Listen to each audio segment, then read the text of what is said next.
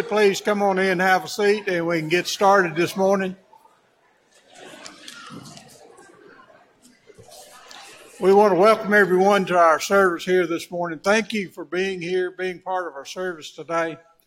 Yesterday, we had a very great day at uh, our Super Saturday. We want to thank Brother Stephen Hodgen for all of the work that he put in and thank to everyone that came and, and supported that effort yesterday. Uh, we had a lot of young people and a lot of uh, excited uh, adults that helped us to be able to do such a great day yesterday. Ended up with around 185 people total, so that was a very good day yesterday. Today we come to worship the Lord. We want to begin our time together in prayer. Our Father, thank you for all things that you do for us. Father, we're grateful for the many blessings that you give us each day. And we know that you are the source of all of the, the good things that come in our life. We pray that you will be with us through this service. We pray for Brother Ken as he brings the message to us this morning. Help us to learn from the things that he will be speaking to us about and help us to be the family of God in this community. It's in Jesus' name we pray. Amen.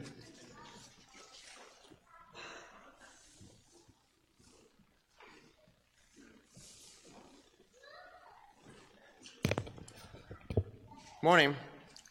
First song this morning will be Blessed Assurance.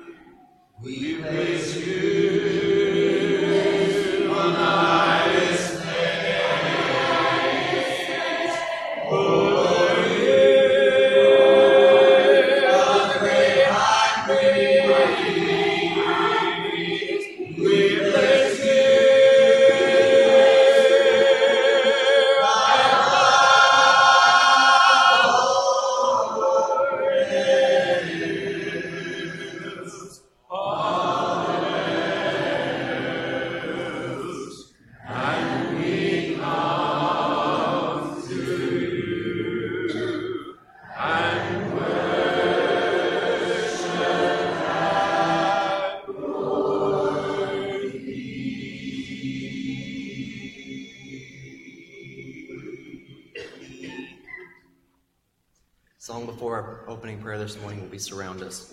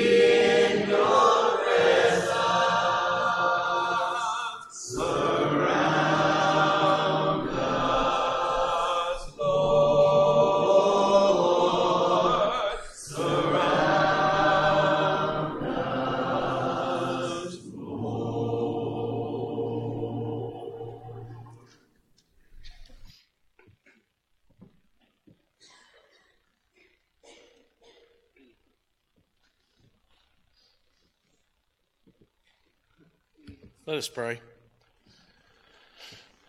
Dear Heavenly Father, we thank you, Lord, for this opportunity we have to come together and be assembled in Thy presence. Lord, we pray that we'll continually look to Thee to do those things that please Thee and continue to carry out thy will.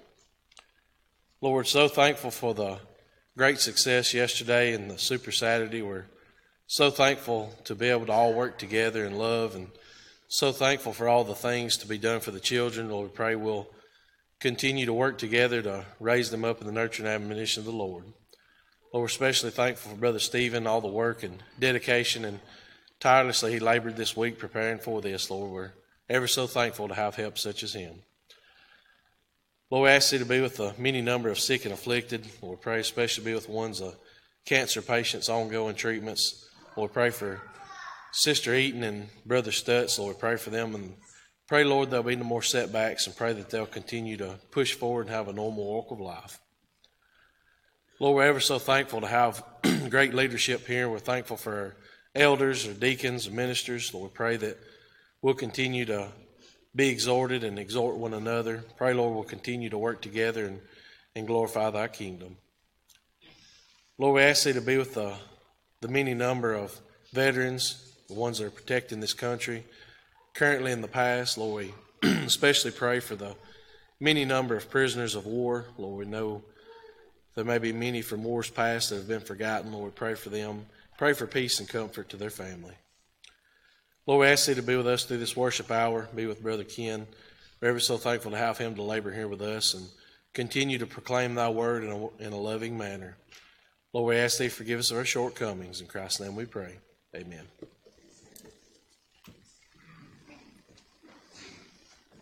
Song of invitation after the lesson this morning will be Coming to Me. Before our lesson, we will sing it as Well.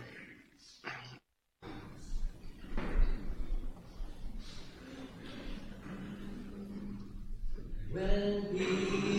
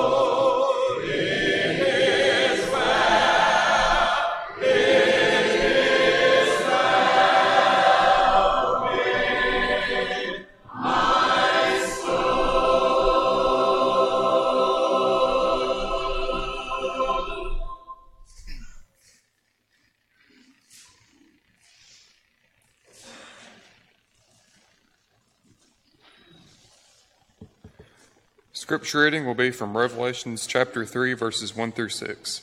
And to the angel of the church in Sardis write, These things says he who has the seven spirits of God and the seven stars. I know your works, that you have a name that you are alive, but you are dead. Be watchful and strengthen the things which remain that are ready to die, for I have not found your works perfect before God. Remember therefore how you have received and heard, heard fast, hold fast and repent. Therefore, if you will not watch, I will come upon you as a thief and you will not know what hour I will come upon you. You have few names even in Sardis who have not defiled their garments, and they will walk with me in white, for they are worthy. He who overcomes shall be clothed in white garments, and I will blot out his name from the book of life. But I will confess his name before my Father and his angels. He who has an ear, let him hear what the Spirit says to the churches. Thanks, Ben.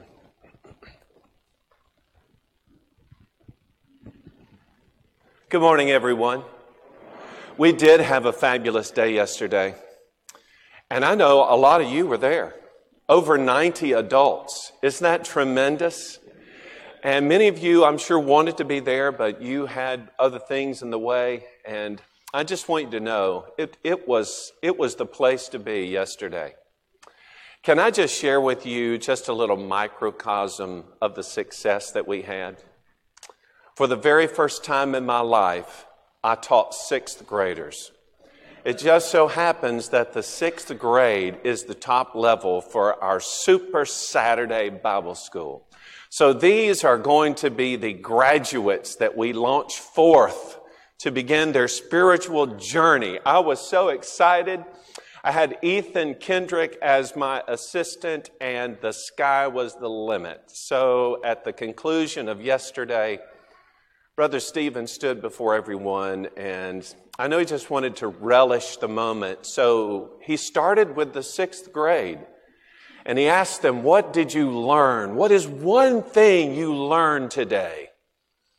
And they thought and they thought and they thought, and I knew they were wrestling with it because I had spent days in preparation of these great theological deep lessons to put upon these sixth graders, to send them forth. And I know that they struggled to put it all together. They had to take a pass.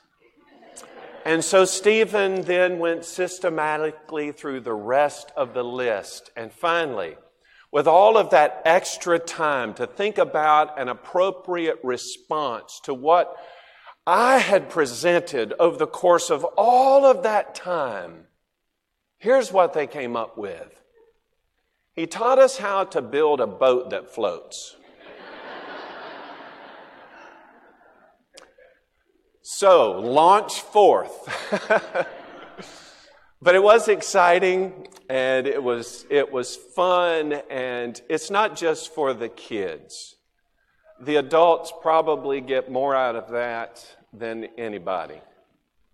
So, next year, Plan to be a part if you can. Uh, this text here is another one of those heavy texts.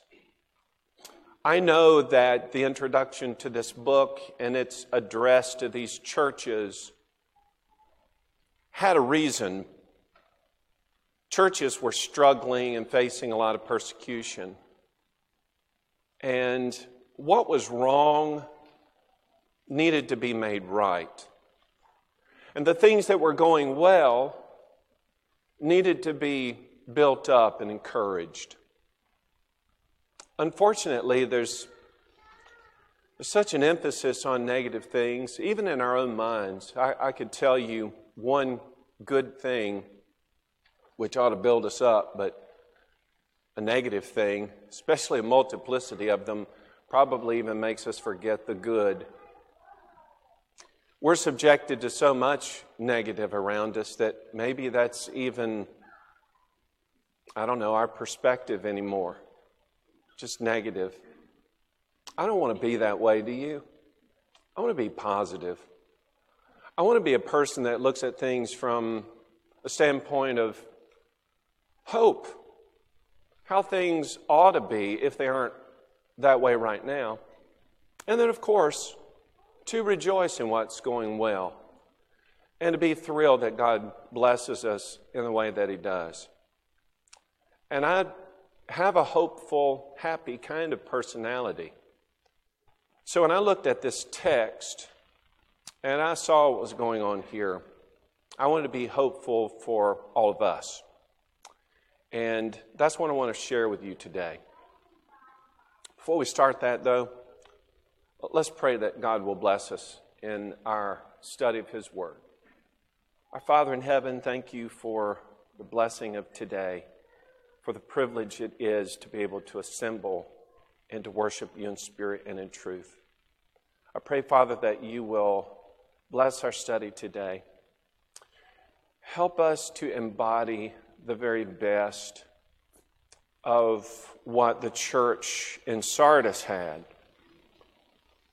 Help us, help us, Lord, in our examination today to understand what it is to be a living church, not a dead one. Help us, Father, to be certain that the things that are important are always put first. And things that don't matter, while they may temporarily be helpful, help us not to major in the unimportant things. And Lord, if we're found lacking, uh, please help us to realize that immediately and to repent of it.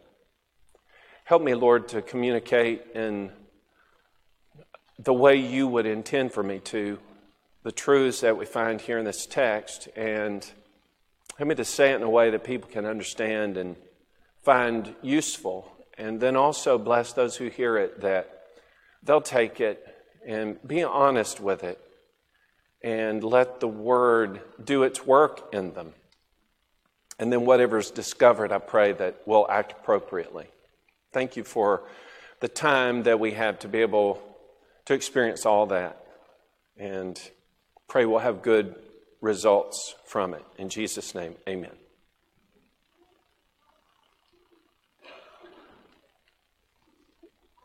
It worked. Okay, so this this text is challenging. And when I first read it, I realized that, you know what? There's God's standard of doing things, and then there's man's standard of doing things. Sometimes, sometimes they're the same, sometimes they mesh up. But let's not ever fall prey to the thinking that since I believe I've looked at every angle, that I understand it, as well as it can be understood, that whatever decision I make based on that is the right one. Because actually, I can't know everything about every condition, situation that comes into my life, every decision that I make. As he said with Sardis, every decision is not going to be perfect. I may be wrong about something. When we get arrogant enough to think that what we decide, even if it's a majority of us who come to that conclusion, when we get arrogant enough to think that we know what's best, we have really faltered and we have strayed from our protection that God provides. If you don't, if you don't think that's true, think about God's assessment of the situation. It's from Isaiah 55, verses 8 and 9. God says, My thoughts are not your thoughts, nor are your ways my ways, says the Lord. For as the heavens are higher than the earth, so are my ways higher than your ways, and my thoughts than your thoughts. Here in Sardis, Jesus addresses a group of people who, according to the text, and note this, they had a name that they were alive. That means they had the reputation. When people talked about that church over there in Sardis, they said, Those people, they are alive. So much for man's assessment. Because Jesus says, even though you have that name about you, you actually are dead. Don't you think it would be important for us to know, for our own good as a church, what exactly it is to be living in the eyes of the Lord? What it is exactly that He considers to be a church who is alive? Listen, I told you I'm hopeful and I try to be so positive about things. I had a friend one time who was frustrated with me because he saw something negative that was happening and I put a positive spin on it. And he said, You are such a nerd. You know, you, you, you know, you can't be, you can't be positive about everything. Sometimes you just, you know, you have to be frank with how things are. And it's just not my tendency to get that upset, but you hear the Lord, He's pretty serious about this matter. And so I want to I want to think about the church here in Boonville as living. In fact, for the, you know, for the title of, of this sermon, I said that we are a living family of God. There are a couple of reasons that I have that very positive outlook about it. One reason is, well, it's because I, I absolutely think it's true. Case in point, our event yesterday. I think that is a great indicator of a church that's alive. So, from my perspective, I want to believe that it's true. I think it's true.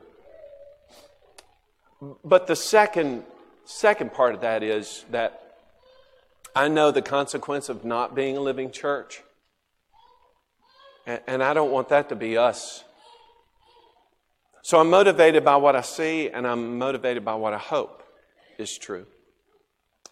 What all of us should do together is just ask that simple question, and I, believe we'll find it right here in the text. What, what exactly is a, a living church? And so, first, I want to look at the, the standard of living.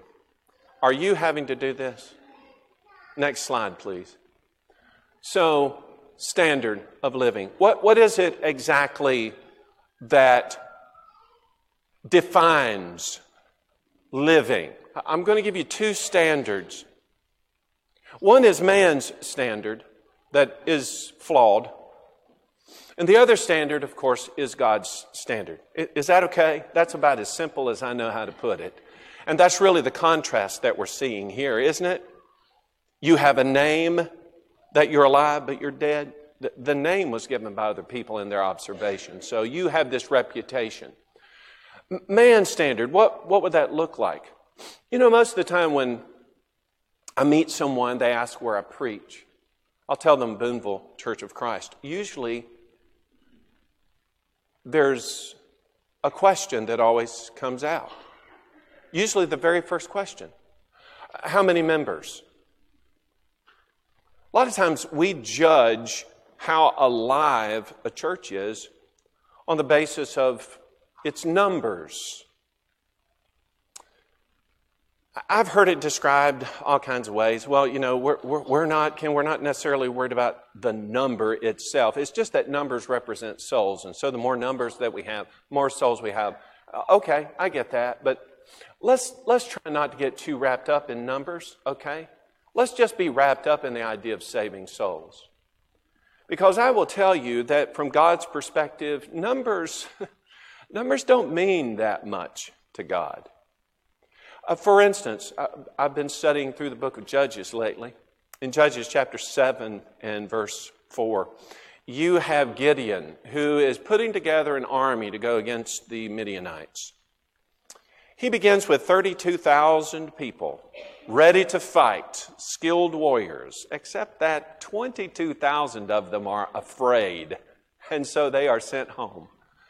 But he's left with 10,000, and that's still a large contingent, especially if they're very skilled militarily, and so most likely they will have a great success. But God says in our text, the people are too many. You probably know the story of the test of drinking from the stream, and ultimately, Gideon is left with 300. God intimates that there's a reason here. You know, with the 32,000 or even the 10,000, if you win this battle, and I know it's against a Midianite army that we can't even number, they're so large.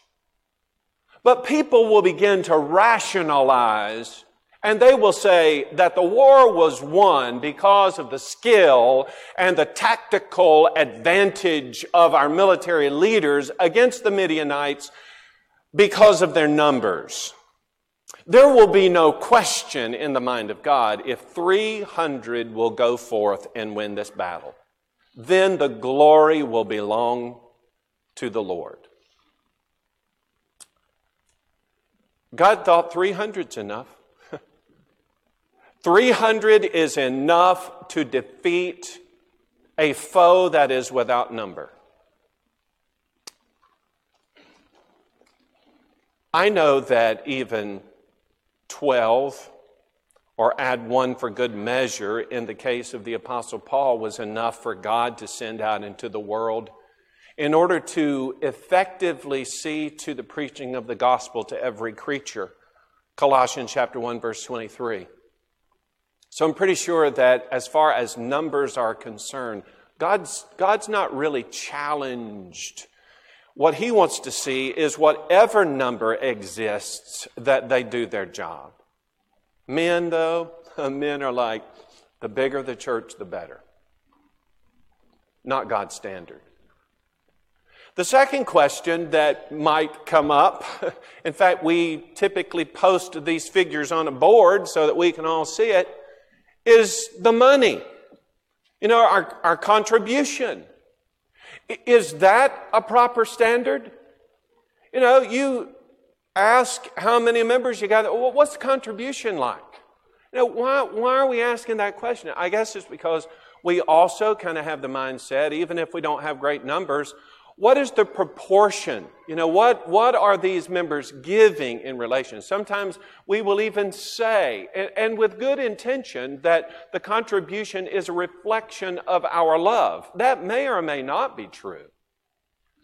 But how much money do we give? Is, is money a good standard? I know for men, typically, typically it is one of them.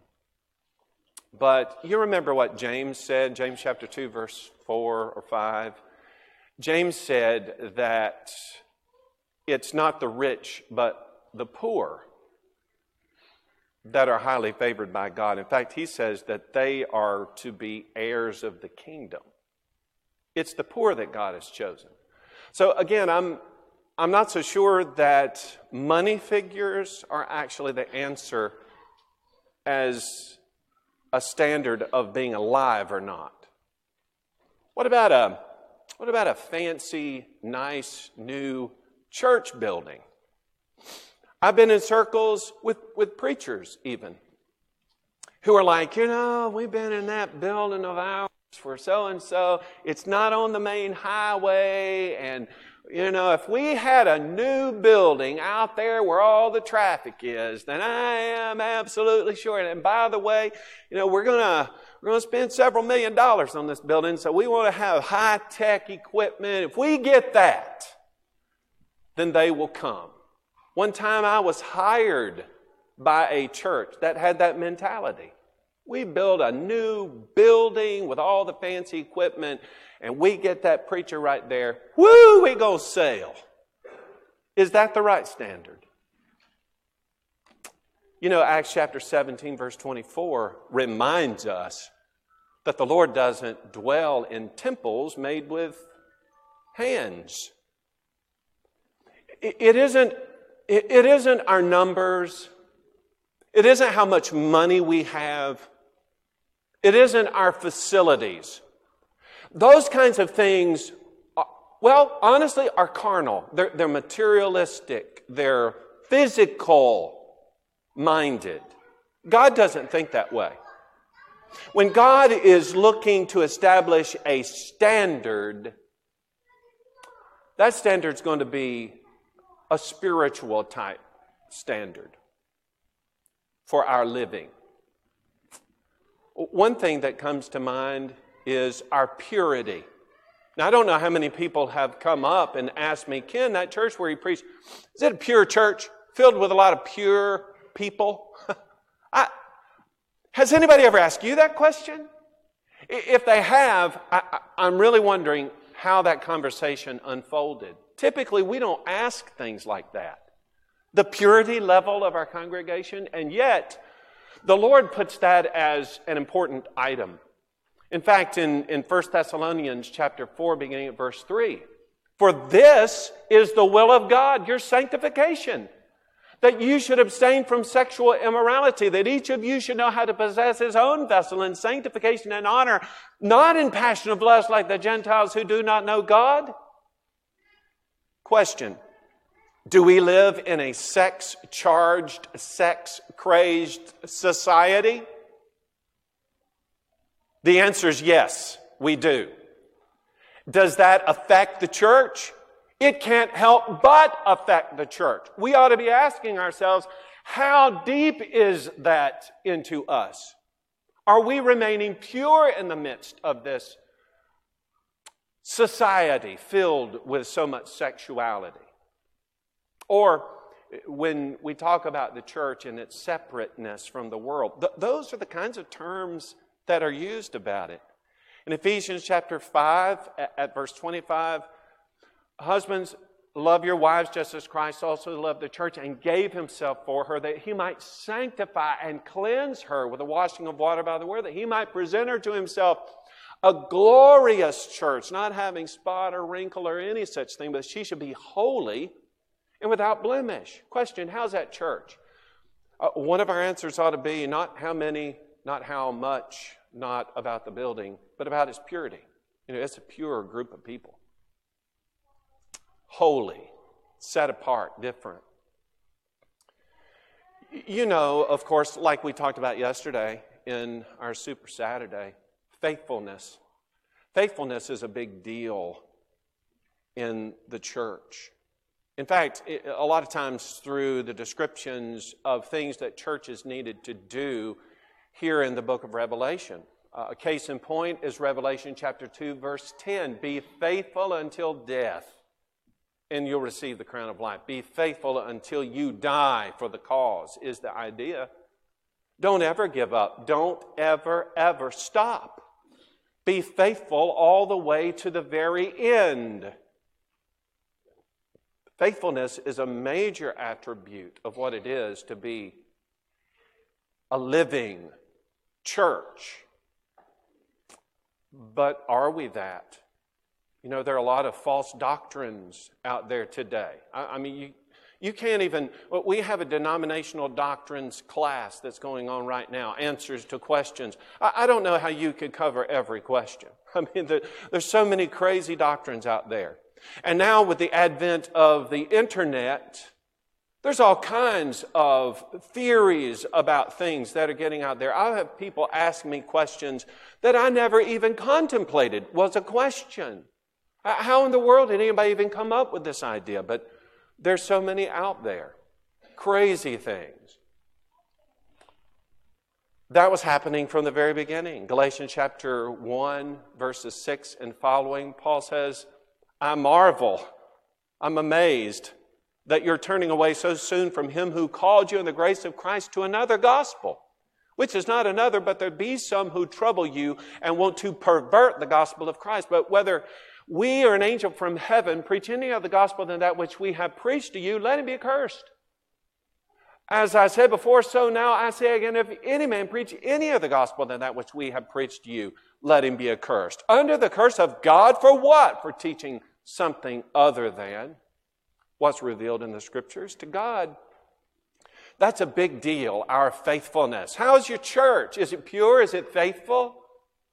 How about this? Is it fruitful? You know, we can have all those other things in place, but if there isn't something growing out of us, if there isn't some result that comes, then, you know, what, what good is that? We've been planted here in order to produce or bear fruit. And we don't give up on that idea either. 1 Corinthians 15, verse 58 Be steadfast, immovable, always abounding in the work of the Lord, knowing that your labor is not in vain in the, in the Lord. Don't stop. Or also, Galatians chapter 6, verses 7 and following Do not be deceived. God is not mocked. For whatever a man sows, that he'll also reap. For he who sows to the flesh will of the flesh reap corruption, but he who sows to the Spirit will of the Spirit reap everlasting life. And let us not grow weary while doing good, for in due season we shall reap if we do not lose heart. Doesn't it, doesn't it sound like God has a lot of things that He measures us by in terms of us being alive? That are things once we begin, we're not supposed to stop. We're, we're to stay working in that remaining pure, remaining faithful, continuing to produce fruit. Not perfect. He even uh, identified that in our text. You're not perfect in it, but there are some things you could be doing. And then our, our next slide, please. You know that not only is there a standard of living, there's also the mission of living. The mission. What, what is it that we do, let's just kind of capitalize on that idea of the fruitfulness of it for a minute. What, as a church, if we are really living, if we are really alive, what is it we're doing?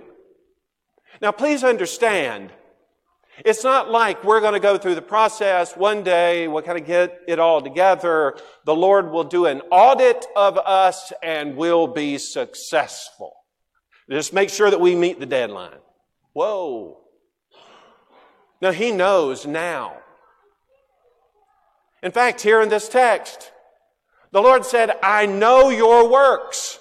There hasn't been a church yet that the Lord didn't know what they were doing. The Lord knows our works. Well, then, it, it would behoove us to then do a little examination, right? Now, we're saying the mission of a living church, right? What, what, what's, what's the mission aspect of a church that is living? Look, I'm on the mission team for this church. So I feel kind of a heavy weight right here in this section the mission team. And just a couple of weeks ago, we challenged this church help us with our mission to reach the world, to evangelize, to carry the world, carry the, the gospel to the world. And you responded. Wow. We had over $27,000 contributed. Maybe more has come in since then. I'm just blown away. The question is, what are we going to do with that? What exactly is our mission? What should we be spending this money on?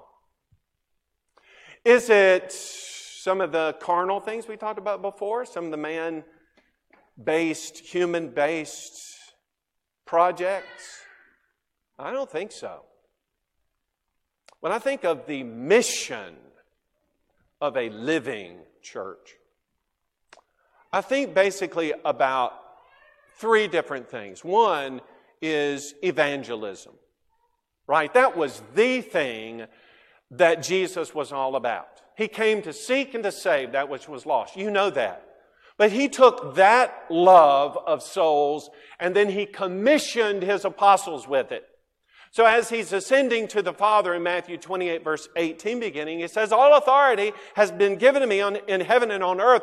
Go therefore and make disciples of all nations, baptizing them in the name of the Father and of the Son and of the Holy Spirit, teaching them to observe all things that I've commanded you. And lo, I'm with you always, even to the end of the world. Period. Amen. Period. Oh, Always like that last amen. So be it. This is the way. Do it. Preach the gospel. And then when you do it, you teach those that you taught to do the same thing. And by that means the whole world is going to be saved. Yes! Evangelize. Share the gospel. Preach the truth not just in that generation. You could have said they must have been satisfied if, it's, if Colossians 1.23 isn't just hyperbole, if he really meant that the gospel was preached. Must have been satisfied in that generation. They were not satisfied because there are people being born all the time. So that means that there are new souls to be evangelized. In 2 Timothy chapter 2 and verse 2, Paul tells Timothy, the young preacher who's kind of following in his footsteps, and the things that you've heard from me among many witnesses, commit these to faithful men who'll be able to teach others also, other faithful people. Continue that line of faithfulness all the way to, well, to here, to today. Be sure that the gospel is propagated through every single generation of time, on and on and on, and then make provisions for the one beyond you. Evangelism is an important mission of the church, and so is edification. To edify something is to, to build it up, to encourage it. Uh, in Ephesians chapter 4, 11 and 12, he himself gave some to be apostles, some prophets, some evangelists, some pastors and teachers for the equipping of the saints, for the work of ministry, for the edifying of the body of Christ. So, what we have, we want to do our very best to, to maintain. We don't see to it that we keep people encouraged and keep them faithful and keep them in the Word, keep them instructed. We forget things. We want to be reminded of what's important. We want to stay alive. And benevolence. I love the depiction of the way the church was operating as is described in Acts 4, beginning at verse 32. It says, Now the multitude of those who believed were of one heart and one soul. Neither did anyone say that any of the things he possessed was his own, but they had all things in common. And with great power, the apostles gave witness to the resurrection of the Lord Jesus, and great grace was upon them all, nor was there anyone among them who lacked. For all who were possessors of lands or houses sold them, brought the proceeds of the things that were sold, laid them at the apostles' feet, and they distributed to each as anyone had need.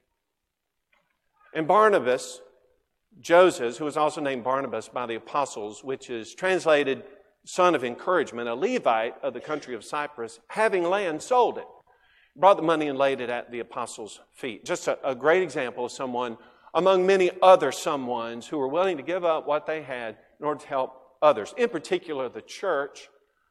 But we help those who are in need, especially those who are the household of faith. We, we want to see people cared for. Now, is any one of them in particular the mission of the church? No. No, those three work together as the mission. Ken, are you leaving something out? I don't know, probably. You know, peace on that. I'm, I'm not saying I'm giving you the whole catalog of mission um, minded things that the church ought to do, but these are some pretty big ones. Some things that we ought to be identified by. Some things that ought to be so apparent about us a people who evangelize, people who edify and build one another up, a people who care for those who are in need and see to that need. I don't think there are any of them independent of the others. I think all of them work, work together. And, you know, that's something I'm encouraged about here. At least those areas do work together, right? I mean, we ought to, we ought to feel blessed by that. And then uh, our, our next slide. It's the result of living. So, okay, I'm going to be a living church. We, we say, you know Ken, we're doing pretty good. We got, got the standard right. We're letting God's standard be the standard. We got the mission right. Uh, we want to, you know, take the things that God puts as important. Well, that's what we're going to run with. So, you know, what's the, what's the result here? How, how does this all, how does this all turn out? I want to first say that God, along the way, is, is cheering us on. And He is reminding us of the things that are necessary for a reason. Because if He doesn't remind us, we're going to stumble and make a mistake, as was happening here in Sardis. Along the way, the Lord is trying to keep our priorities straight. Matthew chapter 6, 19 and following. Do not lay up for yourselves treasures on earth where moth and rust destroy and where thieves break in and steal, but rather lay up for yourselves treasures in heaven where neither moth nor rust destroy and where th- thieves do not break in and steal. For where your treasure is, there your heart will be also. We're not going to be carnally minded in regard to the function and, and the work of the church. We're going to be spiritually minded. There are physical things we have to be minded of, sure. But what we major in are spiritually minded things. So we're going to, we're to keep focused on, on what's really important here. Spiritual, keep our mind focused on heaven. Colossians chapter 3.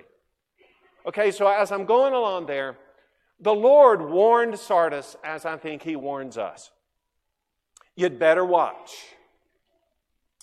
Because if you are not watching, if you're, if you're not aware, if you're not serious about keeping track of how you're doing, if you're not watching, then he says, I am coming as a thief, and you will not know the hour that I come. Verse 3. When I read that, did, did that ring bells with you like it rings with me? Because as soon as I read that, I thought, well, that's just a short form of 1 Thessalonians chapter 5, right? But concerning the times and the seasons, brethren, you have no need that I should write to you, for you yourselves know perfectly that the day of the Lord so comes as a thief in the night. For when they shall say peace and safety, then sudden destruction comes upon them as labor pains upon a pregnant woman, and they shall not escape. But you're not in darkness so that this day should overtake you as a thief. You are all sons of light and sons of the day. We're not of the night nor of darkness. Therefore, let us not um, sleep as others do, but let us watch and be sober. We're watchful. We're okay. So we we have programs going. We have spiritual mindedness going, but we don't quit quit overseeing that. We don't take our our mind off it. We don't pull our foot off the pedal. We keep going as hard as we can go, mindful every moment that the Lord is watchful and He could call us into question at any time. And when he does, talk about results. Okay, what would be the result? Well, that's verse 5. Now, sometimes I ask people, do you want to hear the good news or the bad news first? People will say, I want to hear the good news. I want to end on a happy note. So let's hear the bad news first, okay? If the Lord were to just kind of spot check us and find out that we are dead and not alive, here's what he's going to do He's going to blot our name. Let's make that personal. Going to blot my name, going to blot your name out of the book of life. Let me tell you why that particular idea is so sad. It's sad not because your name isn't in the book, because there are a lot of people you know whose names are not in the book. They never turn to the Lord. But that is not what he's describing here. He said, I'm going to blot your name out of it. In other words, your name was in that book. Your name was in that book. And if you had stopped before you ever became dead, if you had stopped while you were still alive, then you'd get the two things I'm going to talk about here in a moment. But no, I stopped and I looked at you and you were dead. And what I'm going to do is I'm going to blot your name out of the book of life. To blot the name out is to take what was a perfectly good entry and take some ink or something and to permanently remove it by just marking through it. You've done that before. I'd much rather take some white out and do that and then write over something. this is a nasty, ugly stain right here. Why? Because he checked on you, you were dead. You were doing so great, took you right out of there. Okay, that's the bad news. What's the good news? The good news is if he was to stop and look and see us alive, I mean, we are a living family of God. If the Lord looks at us individually, He says, Man, those people are alive, they're living, then I'm going to make it possible for them to overcome. You know, the idea of us making it all the way to the end. The Lord says, I'm going to supercharge you. I'm going to cause you to overcome. And I'm going to give you these white robes. Isn't that enticing? Just wrapped up with white garments. That's got to be good. And then not only that, when you show up, you say, hey, we got these white robes. We overcame. We are going to heaven. It is like the reservation was so well marked. And why? It is because of this that the Lord promises to confess our name before the Father and the angels. He's mine, she's mine, they're alive. Well, there's a big difference, you gather, between man's standard and God's standard. Here's an incidental that Paul wrote to a church that I take it was struggling. So he gave them some instructions to kind of help them, to, to pump them up, to edify them, build them up, help them get back on track. At Romans chapter 12, at verse 2, he said, Don't forget this. Don't be conformed to this world, but be transformed by the renewing of your mind so that you may prove, be the example of what is that good and acceptable and perfect will of God. If we need to change, the time to change is now, before the Lord looks and does not have a favorable impression. Hey, you know me, I'm so hopeful. Here's what I believe I believe we are a living family of God. I believe it. But when you think of the big picture and you look at yourself, are you saying, Yes, Ken, yes, alive, doing good? Are you saying, I'm struggling or I'm faltering? There is no shame in admitting that that is true. The shame will come when someday that book is open and where your name is is only an ink blot. We can rectify that situation today if we need to in your response.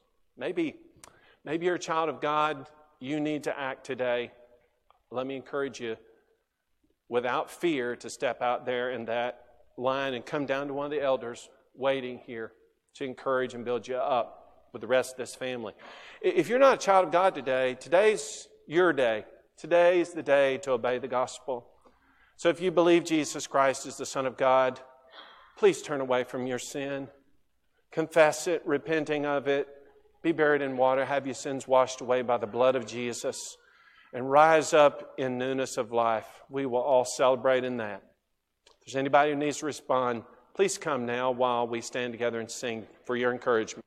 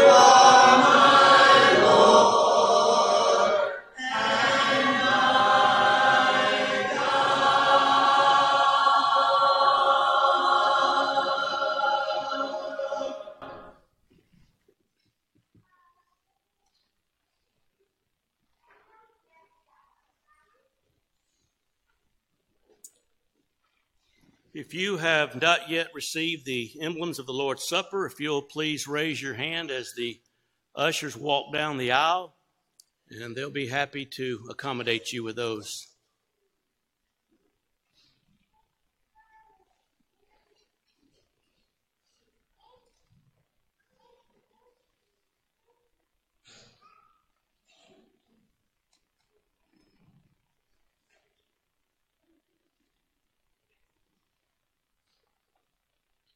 We now come to a portion of our worship where every first day of the week we focus our attention on what the Lord did for us some 2,000 years ago. It's a time of reflection, it's a time of memory, it's a time of great hope for us all. We turn to one of my favorite passages in the Bible, Isaiah chapter 53, and I I won't refer to the entire chapter, but particularly in verse 5, and we might change the pronouns there to personal pronouns. And there the Bible says about the sacrifice of our Lord, He was bruised for my iniquities. The chastisement of my peace was upon Him, and by His stripes are we healed. You see, it was because of our sins, your sins and my sins, that Jesus came to this earth and he went to the cross to die for our sins. And now we're going to focus our attention, as we're commanded to in Scripture, to focus on the body of our Lord, the bread that represents our Lord's body that was given so graciously so long ago. Will you please bow with me? Our merciful and kind Heavenly Father, we are indeed thankful at this time for the bread that represents your precious body that was given so long ago on Calvary so that we might be saved. May we at this time protect, partake of this in a very worthy manner. In Christ's name, amen.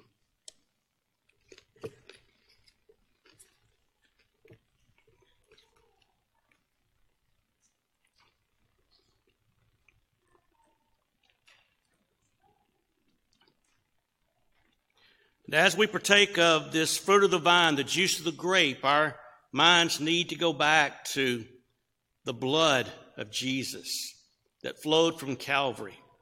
We sing that beautiful song, There's Power in the Blood. The Bible says, In whom we have redemption through his blood, even the forgiveness of sins.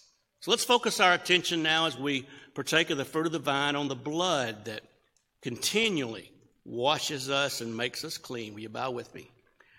Our Heavenly Father, we're so thankful for the death of your Son, for his blood that was shed on Calvary, and for the cleansing that it provides for each of us. A cleansing that is undeserved by us, but we're so thankful for the generous gift of your Son that provided that cleansing. May we now partake of this uh, fruit of the vine in a manner that would be pleasing to you. In Christ's name, amen.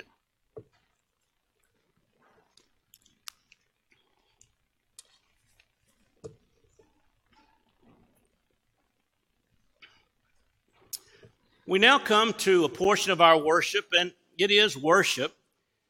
It is our giving to God. I don't think we think about our giving as much as we really ought to sometimes.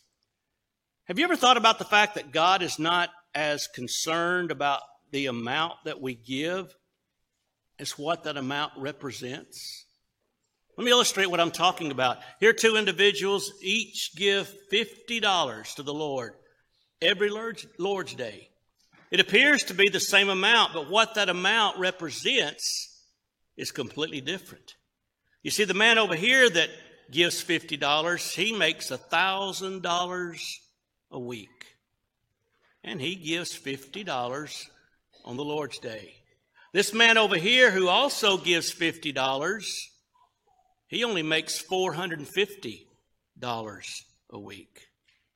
You see, God's not concerned so much as to the amount that we give, it's what that amount represents to us. I think about a man who woke up with some very troubling thoughts, and He told his wife about the dream that he had. He said, I dreamed that God took our weekly contribution, multiplied that by 10, and it became our weekly income. We just couldn't survive on that, could we? Let me ask you today if God took the amount that you give to Him on the first day of the week, would you be better off? Or would you be imminently worse off if He multiplied that amount by 10? So let's think about our giving. Let's think about what it represents in our hearts today. And there are ways provided on the screen that, that you can give of your means. And let's always remember that when we give of our money, we give of ourselves, our time, our sweat, and we're giving this to God Almighty. Let's bow with you, will you please? Our merciful and kind Heavenly Father, we're so thankful that you so richly blessed us in this country, blessings that we simply do not deserve. And Father, help us as we give today that we'll understand that this is a small way that we can demonstrate a proof of our love for you. And may we do this, Father, with a generous spirit, and may we do it without a grudging heart. These things we ask in Christ's name. Amen.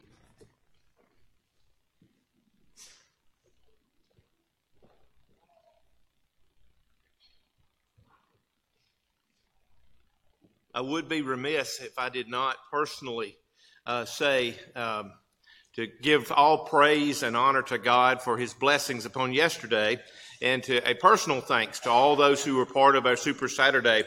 We did, we were blessed. Uh, there were 92 uh, young souls in classes and 92 adults who were uh, here either teaching or helping teach or being a part of what was going on at some part of the day. And uh, that truly is a blessing and I appreciate that.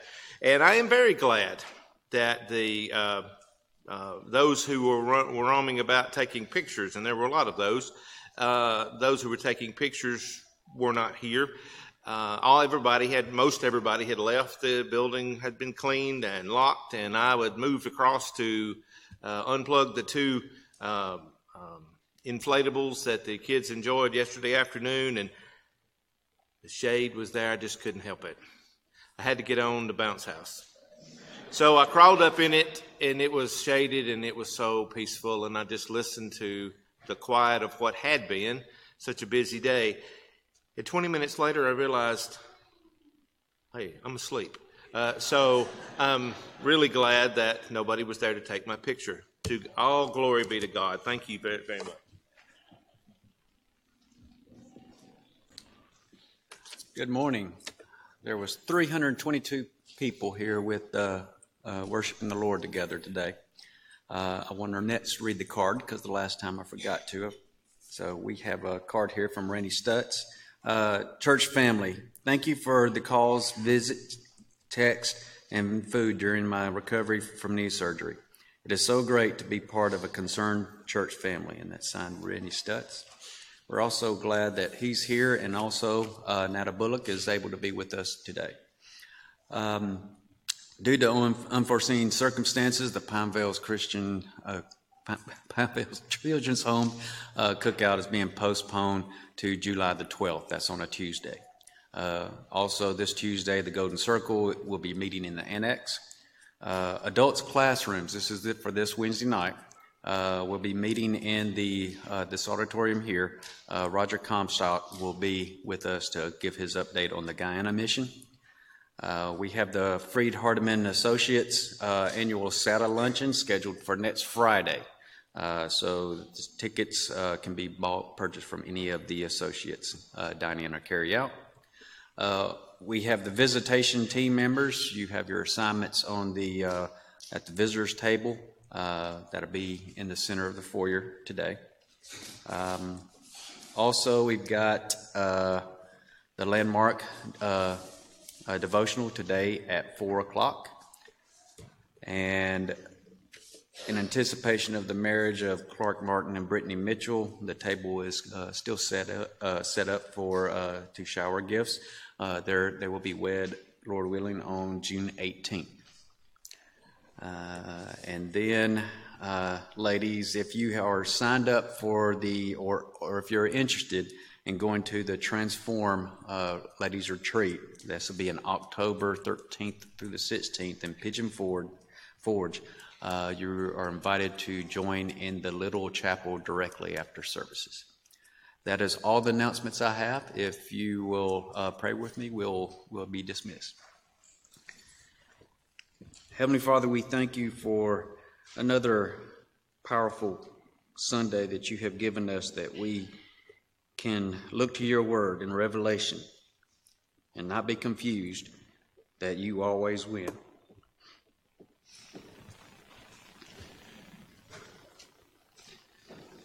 Whatever difficulties that we have or experiencing or where we are doubting ourselves, we don't have to doubt you because we know your promises are true. Father, help us to be strong and courageous.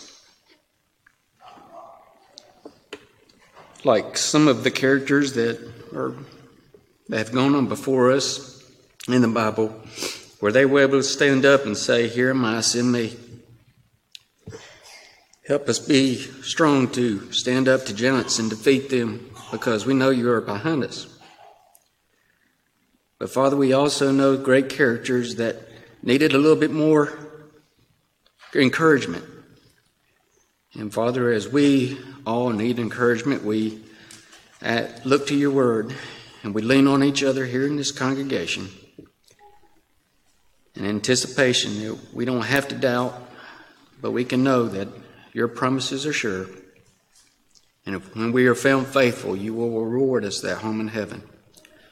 Go with us throughout the future walks of this day and bring us back once again. This is our prayer in your Son's name. Amen.